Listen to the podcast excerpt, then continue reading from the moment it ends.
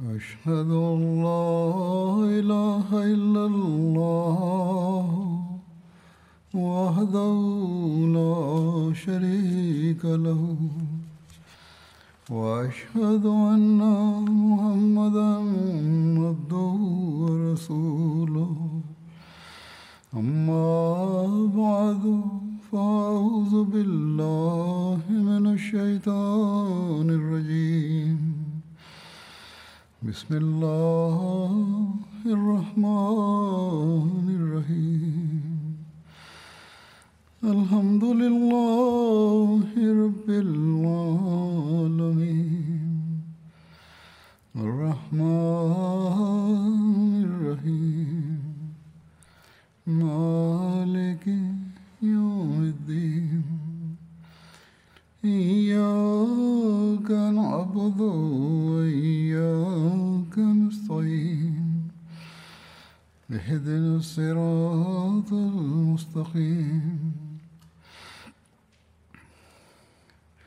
صراط الذين أنعمت عليهم غير المغضوب عليهم ولا الضالين.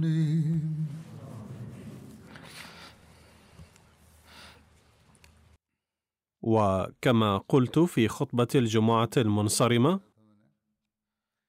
سوف أتناول اليوم بيان المهمات الحربية ضد الفرس في عهد خلافة سيدنا أبي بكر رضي الله عنه.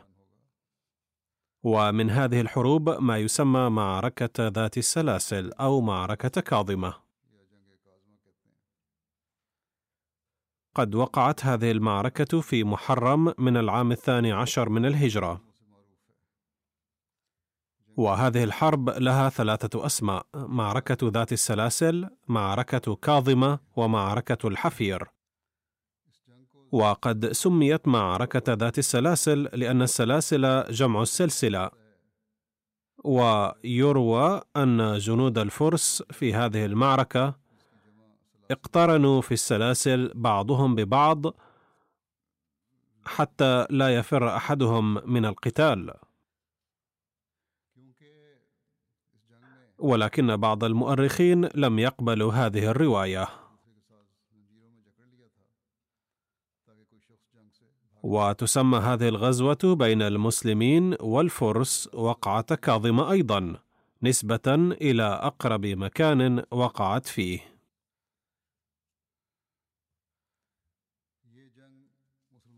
وكاظمة قرية كانت على ساحل البحر في طريق البحرين من البصرة.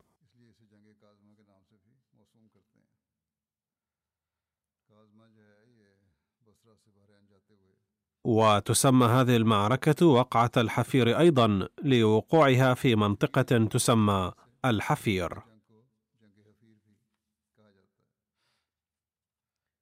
وكان خالد بن الوليد رضي الله عنه قائد المسلمين في هذه المعركة. وكان هرمز قائد الفرس. وكان عدد جند المسلمين فيها ثمانية عشر ألفاً. وكما سبق أن بينت في الخطب الماضية كان هرمز حاكما على تلك المنطقة من قبل الفرس وكان أكثر من معظم الأمراء الفرس حسبا ونسبا وشرفا وكانت عادة أشراف الفرس لبس قلانس غالية الثمن جدا بدلا من القلانس العادية. وكان غلاء قلنسوة كل واحد منهم بقدر حسبه ونسبه وشرفه. وكانت أغلى القلانس بمئة ألف درهم. ولا يلبسها إلا من كان الذروة في الشرف والعز والجاه. ويمكن تقدير مكانة هرمز أن قلنسوته أيضا كانت بمئة ألف درهم.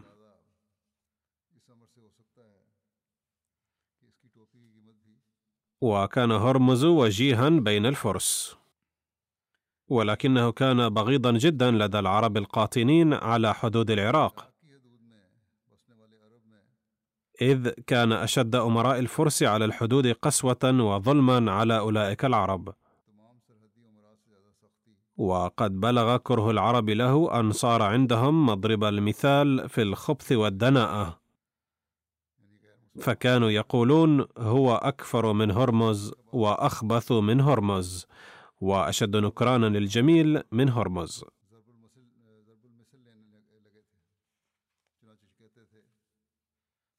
ومن أجل ذلك كان هرمز عرضة للغارات والاشتباكات المتتالية من قبل العرب. كما كان في اشتباك دائم مع اللصوص البحرينيين والهنود من جهة أخرى. على كل حال كتب خالد قبل خروجه من اليمامة إلى هرمز. أما بعد فأسلم تسلم.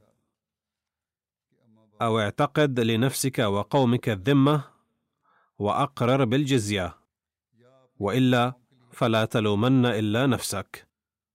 فقد جئتك بقوم يحبون الموت كما تحبون الحياة.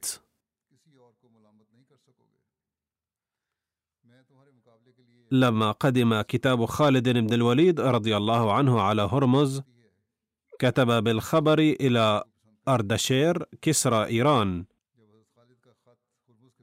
وجمع جموعه ثم تعجل إلى كاظمة في كتيبة سريعة لمواجهة خالد. وسبق فرسانه. فلم يجد خالدا على ذلك الطريق.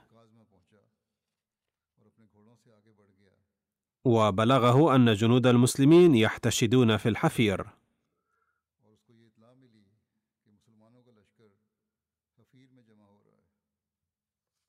والحفير موضع على مسافة منزل في طريق مكة من البصرة.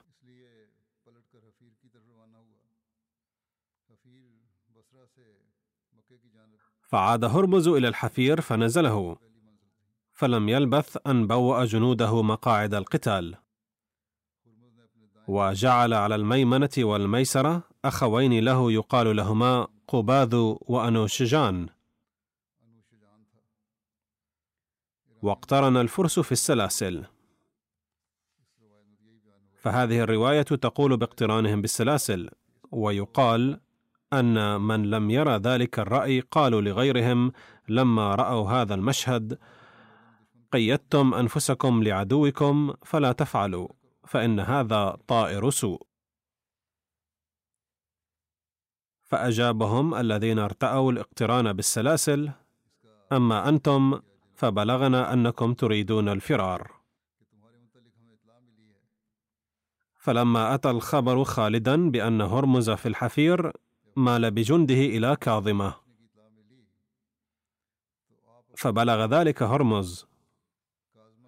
فبادره إلى كاظمة فنزلها. وتعبأ هو وأصحابه واستولوا على الماء.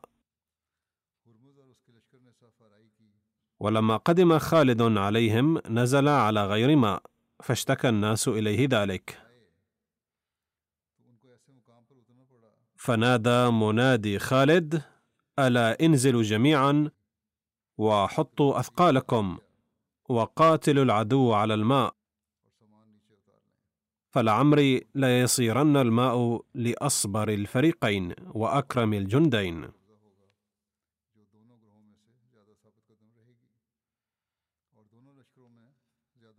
فحطت الأثقال والخيل وقوف وتقدم الرجالة وحملوا على العدو واقتتل الفريقان. فأرسل الله تعالى سحابة فأغزرت ما وراء صف المسلمين فتقوى بها المسلمون. ونسج هرمز مؤامرة ضد خالد. فقال للكتيبة الحامية له سوف أدعو خالدا إلى البراز وسأشغله معي. فاحملوا عليه فجأة في هذه الأثناء. ثم خرج هرمز فنزل خالد من فرسه. ونزل هرمز ودعا خالدا إلى النزال فمشي خالد إليه. فتقاتلا وتضاربا فاحتضنه خالد بقوة فشن حامية هرمز الهجوم على خالد غدرا وأحاطوا به.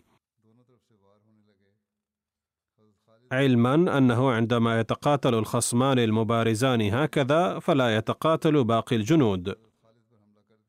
ومع ذلك قتل خالد هرمز. ولما رأى القعقاع بن عمرو غدر الفرس هجم على حامية هرمز وحاصروهم وأناموهم قتلا.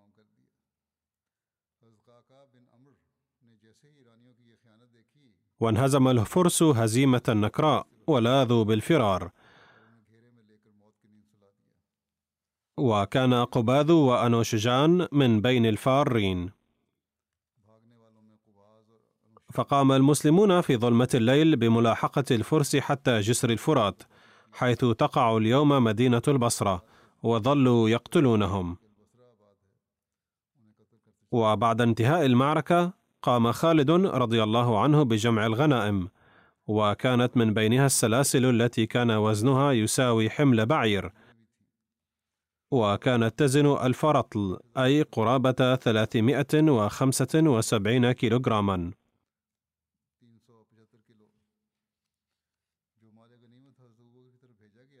وكانت بين الغنائم التي أرسلت إلى سيدنا أبي بكر رضي الله عنه قلنسوة هرمز التي كان ثمنها مئة ألف درهم وكانت مرصعة بالجواهر فأعطى أبو بكر خالدا إياها.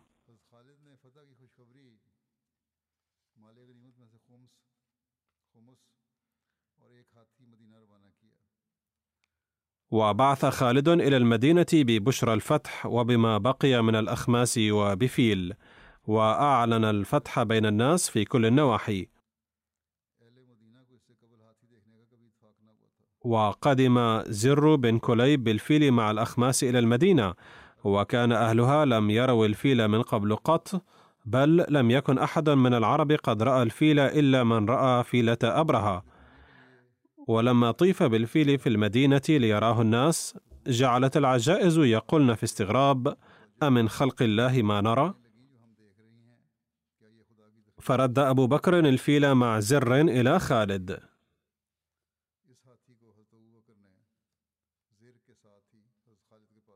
كان من أكبر دواعي انتصار المسلمين في هذه المعركة الاستراتيجية التي وضعها سيدنا أبو بكر بشأن الفلاحين بالعراق والتي عمل بها خالد رضي الله عنه بصرامة. فبحسب هذه الاستراتيجية لم يتعرض المسلمون للمزارعين مطلقا وتركوهم في أرضهم وديارهم ولم يأخذوا منهم ضريبة أو خراجا سوى قليل من المال. وبلغ سهم الفارس في يوم ذات السلاسل ألف درهم وسهم الراجل ثلثه. كانت لحرب كاظمة آثار طويلة المدى. لقد فتحت عيون المسلمين إذ رأوا بأم أعينهم أن الفرس الذين كانوا يسمعون عن سطوتهم ومنعتهم منذ مدة طويلة لم يقدروا مع كل قواتهم على الصمود أمام جيش مسلم عادي. أما أموال الغنائم التي وقعت في أيدي المسلمين في هذه المعركة فلم تخطر على بالهم قط. ثم هناك معركة الأبلة التي وقعت في العام الثاني عشر الهجري. كان سيدنا أبو بكر رضي الله عنه أمر خالدا ببدء الحرب في العراق من الأبلة التي كانت على الحدود على خليج فارس.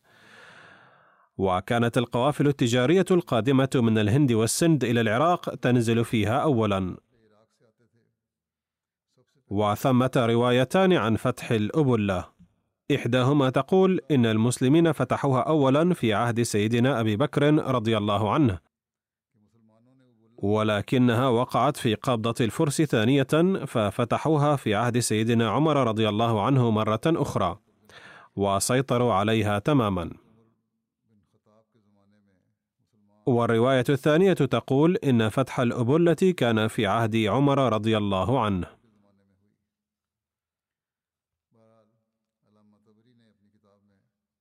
وقد تحدث الطبري في تاريخه باختصار عن حرب الأبولة في عهد خلافة سيدنا أبي بكر رضي الله عنه غير أنه كتب أيضا أن قصة فتح الأبولة في عهد أبي بكر رضي الله عنه هي خلاف ما يعرفه أهل السير وخلاف ما جاءت به الآثار الصحاح.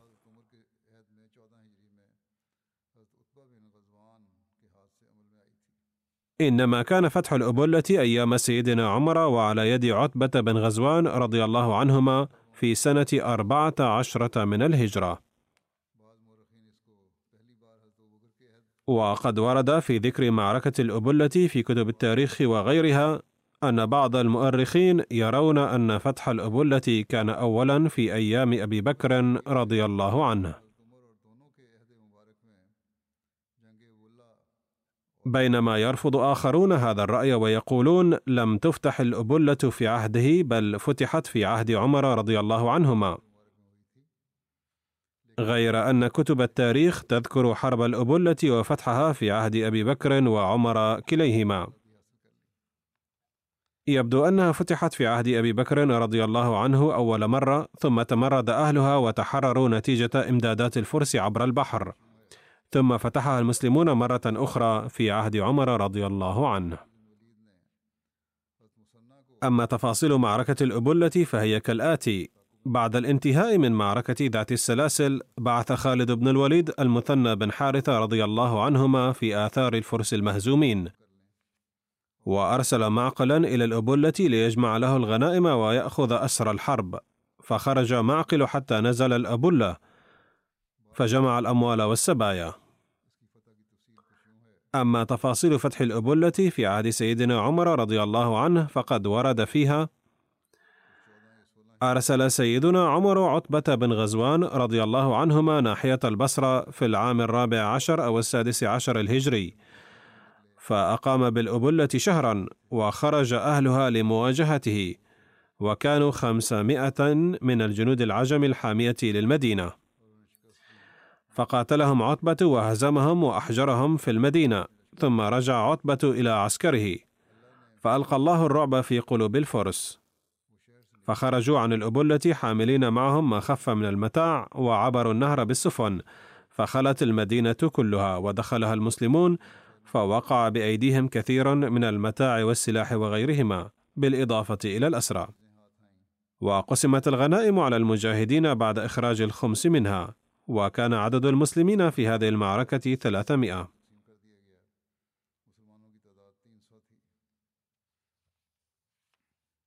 أما معركة المذار فوقعت في العام الثاني عشر من الهجرة. والمذار قصبة في منطقة ميسان وبين المذار والبصرة مسافة أربعة أيام. كانت وقعة المذار في شهر صفر ويومئذ قال الناس صفر الأصفار. فيه يقتل كل جبار على مجمع الأنهار. كان هرمز لما خرج لمحاربة خالد بن الوليد رضي الله عنه في معركة ذات السلاسل كتب إلى الملك الفارسي طالبا منه المدد فأمده بجيش بقيادة قارن. فخرج قارن لنجدة هرمز. حتى إذا انتهى إلى المدار بلغه خبر هزيمة هرمز وقتله. وانتهى إليه كتائب هرمز المنهزمة. فقال بعض هذه الكتائب لبعض إن افترقتم اليوم فلن تجتمعوا بعدها أبدا. فاجتمعوا على العود مرة واحدة. فاجتمع الجيش المنهزم والمدد أو الجيش الجديد القادم من الفرس وحث بعضهم بعضا على القتال وقالوا فهذا مدد الملك قد أتاكم وهذا قائده قارن معنا. لعل الله يعطينا الغلبة وينجينا من عدونا وندرك بعض ما أصابوا منا. ففعلوا وعسكروا بالمدار. واستعمل قارن على الكتيبة الرائدة قباذة وأنوشجان اللذين كانا قد فرا في معركة ذات السلاسل. ومن ناحية أخرى أبلغ المثنى والمعنى رضي الله عنهما خالدا هذا الخبر. فما لبث أن قسم على المجاهدين الفيء الذي آتاهم الله في غزوة ذات السلاسل. كما آتاهم من الخمس أيضا ما شاء الله أن يعطي. وبعث ببقية الغنائم وبالفتح إلى أبي بكر رضي الله عنه. وأخبره باجتماع الأعداء الفارين في معركة ذات السلاسل والجيش الجديد تحت قيادة قارن في مكان. فخرج خالد سائرا حتى يزل المذار على قارن في جموعه. وقام بتعبئة جيشه فاقتتل الفريقان على حنق وحفيظة. وخرج قارن يدعو للبراز فبرز له خالد ومعقل بن الأعشى فابتدره فسبقه إليه معقل فقتله وقتل عاصم الأنوشجان وقتل عدي قباذ وانهارت همم الفرس بعد مقتل قادتهم الثلاثة ولاذوا بالفرار. وقتل من الفرس في هذه المعركة عدد كبير جدا. وأما المنهزمون فهربوا في السفن. وأقام خالد بالمذر وسلم الأسلاب لمن سلبها بالغة ما بلغت وقسم الفيء عليهم ونفل من الأخماس أهل البلاء وبعث ببقية الأخماس إلى المدينة مع وفد تحت قيادة سعيد بن النعمان. وفي رواية قتل في هذه المعركة ثلاثون ألفا من الفرس سوى من غرق. ولولا المياه لأتي على آخرهم. ولم يفلت منهم من أفلت إلا في أسوأ حال تاركا وراءه كل شيء.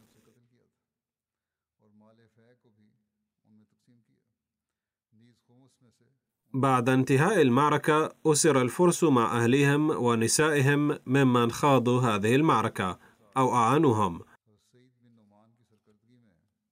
وكان من بينهم أبو الحسن البصري وهو والد الإمام الحسن البصري الذي كان من مشاهير الصوفية والوعاظ من البصرة. يقال أن أبو الحسن البصري أخذ مع الأسرى إلى المدينة حيث أعتقته سيدته. بعد هذا الفتح عامل المسلمون رعاياهم بمنتهى الرفق. واقنعوا الفلاحين وغيرهم على دفع الجزية بدون أن يصيبوهم بأدنى أذى وتركوهم في أراضيهم وأماكنهم.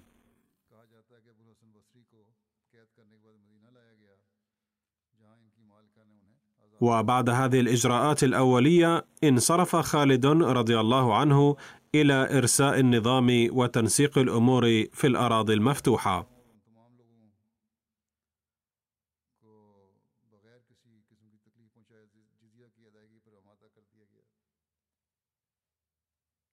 فعين الجباة في شتى الأماكن لجمع الجزية.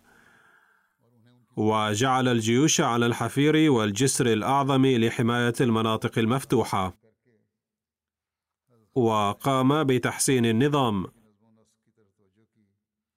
وجعل كتائب جيشه تحت إمرة قادتهم وأمرهم باستطلاع أخبار الأعداء وتحركاتهم العلنية منها والسرية والتصدي لهم عند الحاجة.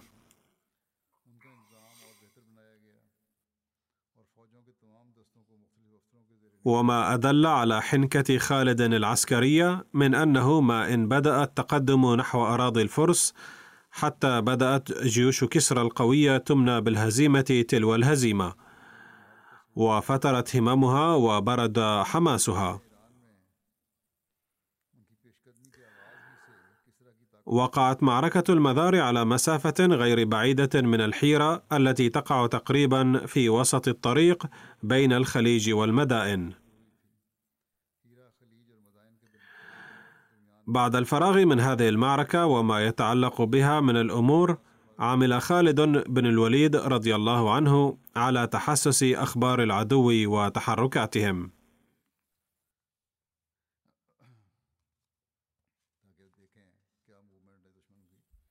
ذكر وقعة الولجة كانت وقعة الولجة في صفر من سنة اثنتي عشرة من الهجرة والولجة مما يلي كسكر من البر.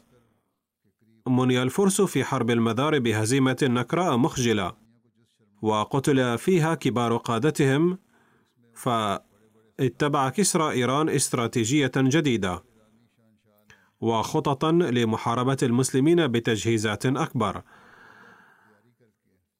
فدعا إلى بلاطه أعيان بني بكر بن وائل وهي قبيلة عربية كبيرة تعيش في العراق. وحرضهم على قتال المسلمين. وأعد جيشا كبيرا تحت إمرة الأندر زغر. فسار هذا الجيش إلى الولجة.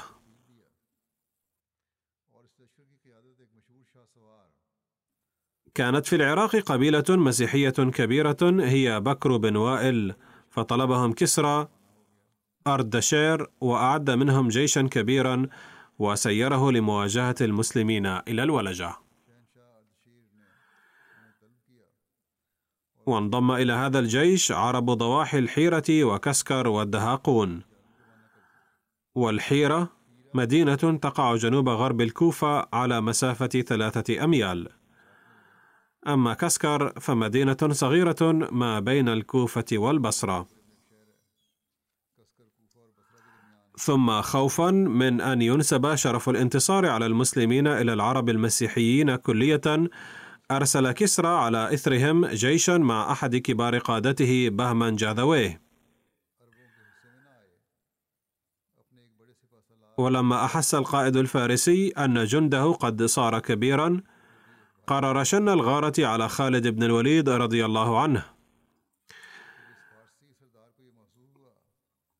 وكان خالد بالقرب من البصرة لما سمع احتشاد جيش الفرس في الولجة.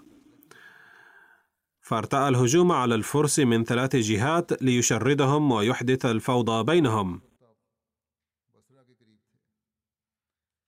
فخلف سويد بن مقرن وأمره بالمكوث في الحفير. وأن يصل إلى الذين تركهم في ناحية الأراضي المنخفضة لنهر دجلة. وأمرهم بالحذر وقلة الغفلة وترك الاغترار. ثم خرج خالد رضي الله عنه سائرا في الجنود نحو الولجة. حتى نزل على جنود العدو ومن تأشب إليه فاقتتلوا قتالا شديدا. وكان خالد رضي الله عنه قد جعل كمينا للعدو على ناحيته. فخرجوا من كمينهم من الناحيتين مغيرين على الأعداء. فانهزمت الأعاجم وفرت. لكن خالدا أخذهم من بين أيديهم ورجال الكمين من خلفهم. وحاصرهم فطارت حواسهم ولم يبال أحدهم بقتل صاحبه. وانهزم قائدهم وقتل في آخر المطاف. وعامل خالد مع الفلاحين كعادته فلم يقتل منهم احدا. إنما سبى ذرار المقاتلين ومن أعانهم. أما عامة الرعايا فعرض عليهم الجزية والذمة فقبلوا عرضه. كانت وقعة أليس في صفر من سنة اثنتي عشرة من الهجرة. وأليس قرية من قرى الأنبار في العراق. ولما أصاب خالد يوم الولجة من أصاب من بكر بن وائل من ناصرهم من الذين أعانوا أهل فارس غضب لهم نصارى قومهم فكاتبوهم الأعاجم وكاتبتهم الأعاجم فاجتمعوا إلى أليس وعليهم عبد الأسود العجلي. وكتب أردشير إلى بهمن جاذويه أن سر حتى تقدم أليس بجيشك إلى من اجتمع بها من فارس ونصارى العرب فقدم بهمن جاذويه جابان وأمره بالحث وقال كفكف نفسك وجندك من قتال القوم حتى ألحق بك إلا أن يعجلوك. فسار جابان نحو أليس وانطلق بهما جاذويه إلى أردشير ليستأمره فيما يريد أن يشير به فوجده مريضا فعرج عليه وأخلى جابان بذلك الوجه ومضى حتى أتى أليس فنزل بها في سفر فاجتمع على جابان نصارى القبائل المختلفة وعرب الضاحية من أهل الحيرة.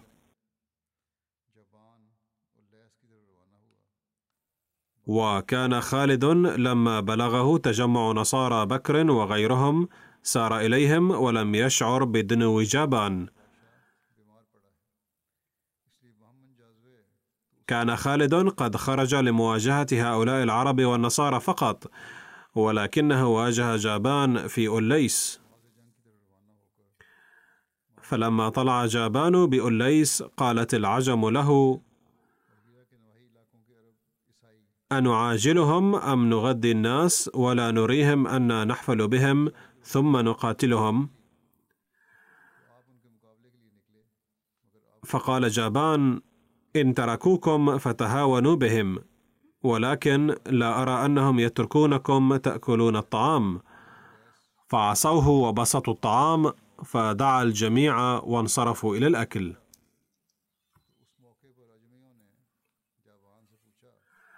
فلما انتهى خالد إليهم وقف وأمر بحط الرحال.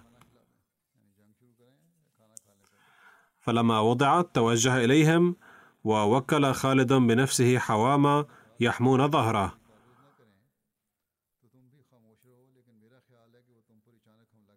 ثم ندر أمام الصف فنادى أين أبجر أين عبد الأسود أين مالك بن قيس؟ فنكلوا عنه جميعا إلا مالكا فبرز له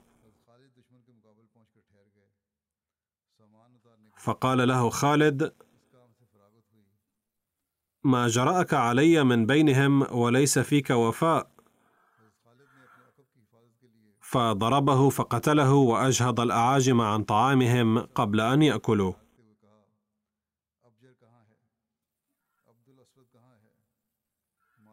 فقال جابان ألم أقل لكم يا قوم ألا تبدأوا بالطعام؟ أما والله ما دخلتني من رئيس وحشة قط حتى كان اليوم. فقالوا حيث لم يقدروا على الأكل تجلدا ندعها حتى نفرغ منهم ونعود إليها. فقال جابان أظنكم والله لهم وضعتموها. أي لا تظنوا أنكم تنتصرون ثم تعودون للأكل فتأكلونه. بل أشعر أن أعداءكم أي المسلمين سيأكلونه وأنتم لا تشعرون. فالآن فأطيعوني سموها. فإن كانت لكم فأهون هذه الخسارة.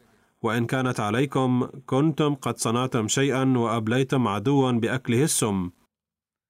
ولكنهم كانوا موقنين بانتصارهم فقالوا لا حاجة لتسميم الطعام.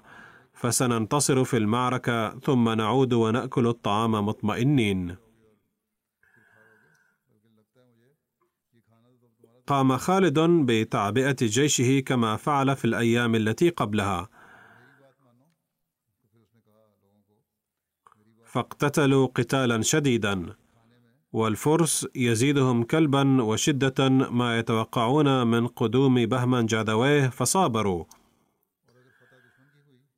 لأن جابان أعطاهم الأمل في أن بهمن سار بجيش كبير وأنه على وشك الوصول. لكن الحقيقة هي أن بهمن لم يحظى بفرصة ليذكر الوضع للملك بسبب مرضه. كما لم يكن بإمكانه إحضار الجيش بنفسه بل ما بقي له أي تواصل مع جابان.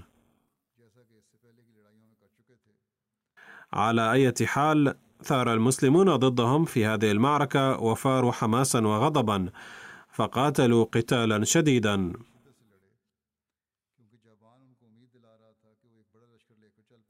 يشير أحد كتاب السيرة إلى حماس جيش الفرس وضعف حالة المسلمين فيقول هاجم المسيحيون من جيش الفرس اولا. لكن قتل قائدهم مالك بن قيس. وعلى إثره ذهبت ريحهم وفتر حماسهم. بالنظر إلى ذلك دفع جابان جنود الفرس إلى الجبهة الأمامية. فقاتل الفرس بشجاعة وحماس على أمل أن بهما سيصلهم بتعزيزات حربية جديدة. لقد هاجم المسلمون مرارا وتكرارا لكن في كل مرة أفشل الفرس هذه الهجمات بشجاعة ومثابرة. وأخيرا رأى خالد بن الوليد أن الوسائل المادية لا تكفي فرفع يده بتواضع للدعاء وقال اللهم إن لك علي إن منحتنا أكتافهم ألا أستبقي منهم أحدا قدرنا عليه حتى أجري نهرهم بدمائهم حتى تحمر مياهه بدمائهم. وورد في بعض الكتب أن خالدا أقسم أو نذر نذرا بأنه إذا حقق انتصارا في هذه المعركة فلن يترك أي عدو محارب على قيد الحياة. بعد ذلك اتبع خالد خطة حربية معينة وأمر جيشه من المجنبتين بمهاجمة مؤخرة جيش الفرس.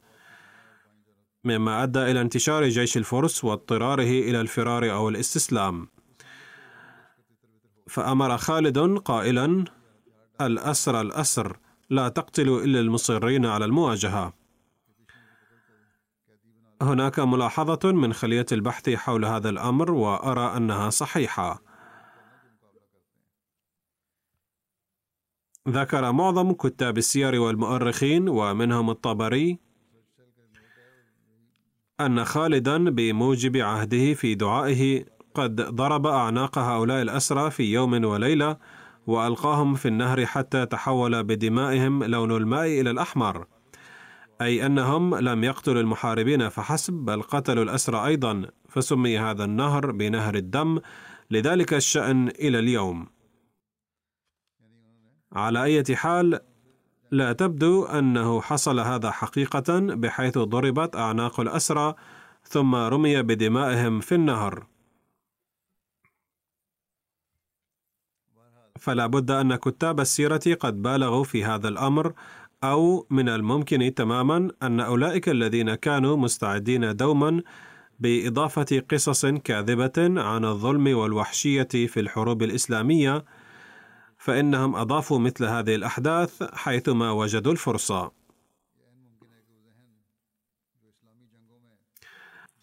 فقد كان في كتاب السيرة بعض الأعداء أيضا الذين كانوا يعادون ويبغضون فيكتبون ضد المسلمين مثل هذه الأمور فلعل بعضهم قد كتبوا أن المسلمين قتلوا الأسرى ورموهم في النهر.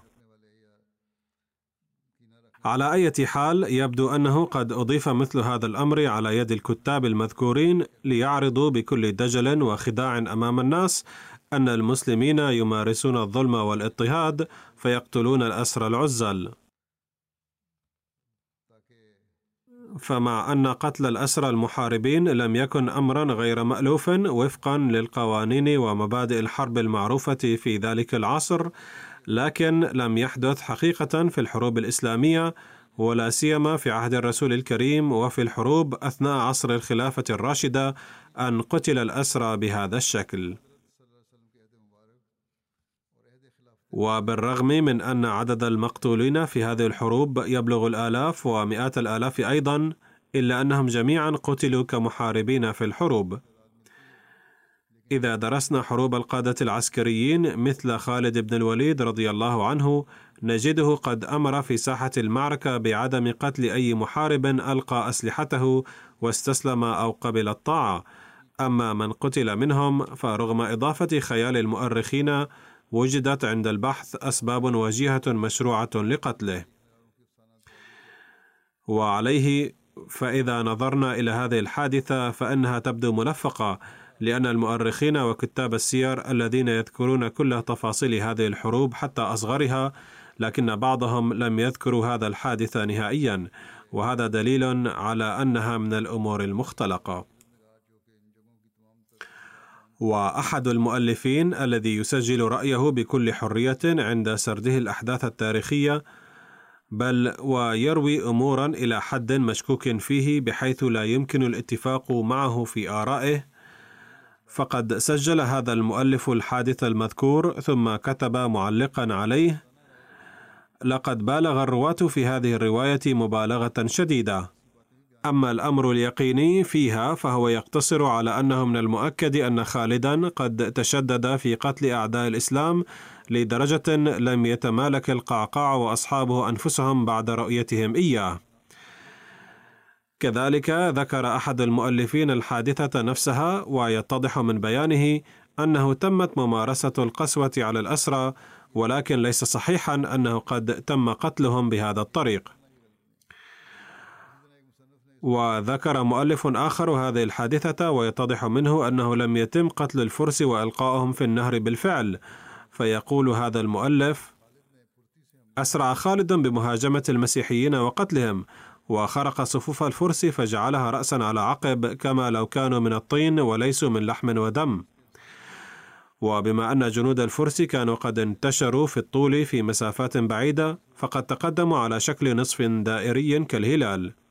وأحاطوا بالمسلمين فصار الوضع أن الفرس والعرب المسيحيين حاصروا المسلمين من جميع الجهات وبدأوا القتال بحماس كبير. لكن الحماسة التي قاتل بها المسلمون لم تكن موجودة في المسيحيين. كان كل مسلم قد تحول إلى أسد متعطش للدماء وكان يهاجم المسيحيين ويحصدهم وكأنهم أعشاب مهترئة. على الرغم من أن الفرس أيضا كانوا يستشهدون المسلمين ويجرحونهم إلا أن المسلمين نادرا ما كانوا يسقطون قتلى بل الذي كان يصاب منهم بالجروح يقاتل بحماس أكثر. أما الفرس فكانوا يقتلون بالكثرة لدرجة أن جثثهم تناثرت في الميدان. وكلما انجرح جندي منهم غادر ساحة المعركة. أما المسلمون فقد قتلوا العدو قتلا حتى تلطخت ملابسهم بالدماء. وكانت ملابس خالد أيضا ملطخة بالدماء. لقد ارتوت الأرض بدماء الفرس وبدأت الدماء الزائدة تسيل مثل الماء. في النهاية هزم الفرس وهربوا في فزع حتى سقط الآلاف من جنودهم في النهر وغرقوا. فلما هرب الفرس بعيدا عاد المسلمون وقتل في هذه المعركة سبعون ألفا من الفرس. أما المسلمون فقد استشهد منهم 138 يتساءل المؤرخون مندهشين كيف قتل المسلمون هذا العدد الكبير من الفرس. يقول أحد المؤرخين يتضح من هذا المقتبس أنه حتى لو قبلنا حادث تحول مياه النهر إلى اللون الأحمر على أنها حقيقة فقد يكون ذلك جراء غرق الجنود الجرحى فيه. لذلك يمكن القول أنه قد دخلت المبالغة إلى حد ما في مثل هذه الأحداث مما أتاح للطاعنين فرصة شن الهجمات الركيكة على الحروب الإسلامية وعلى شخص خالد رضي الله عنه. وبناء عليه قد تم إلساق تهم بالمسلمين بأنهم مارسوا الوحشية في الحروب الإسلامية والله أعلم بالصواب ولكن يبدو أنها مجرد تهمة. على أي حال لما هزم العدو وأجلوا عن عسكرهم ورجع المسلمون من طلبهم وقف خالد على الطعام فقال قد نفلتكموه فهو لكم. وقال كان رسول الله صلى الله عليه وسلم إذا أتى على طعام مصنوع نفله للجنود فقعد عليه المسلمون لعشائهم بالليل. لقد قتل في أليس سبعون ألفا من العدو كما ذكر.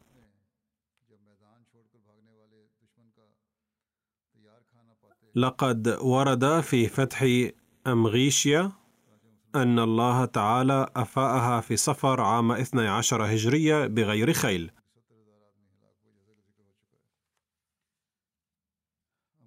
وأمغيشيا اسم منطقة في العراق. لما فرغ خالد من وقعة أوليس نهض فأتى أمغيشيا وقد أعجلهم عما فيها وقد جلى أهلها وتفرقوا في السواد.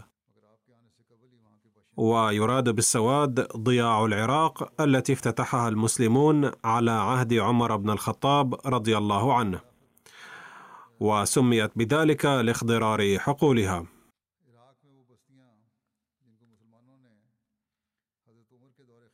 فأمر خالد بهدم أمغيشيا وكل شيء كان في حيزها وكانت أمغيشيا مصرا كالحيرة وكانت أوليس من مسالحها. لم يصب المسلمون فيما بين ذات السلاسل وأمغيشيا مثل شيء أصابوه في أمغيشيا. بلغ سهم الفارس ألفا وخمسمائة سوى النفل الذي نفله أهل البلاء. وبعث خالد بخبر فتح أليس وأمغيشيا مع رجل يدعى جندل من بني عجل. وكان دليلا صارما.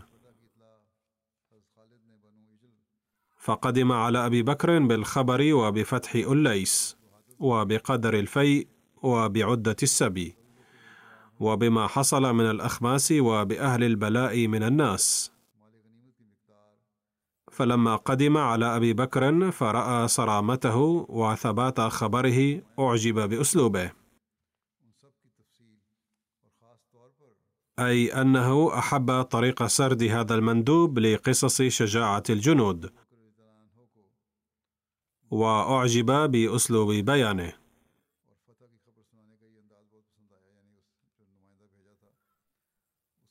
فقال ما اسمك؟ قال جندل. قال أحسنت. وأمر له بجارية من ذلك السبي فولدت له. وبهذه المناسبة قال أبو بكر عجزت النساء أن يلدن مثل خالد. والباقي لاحقا إن شاء الله تعالى.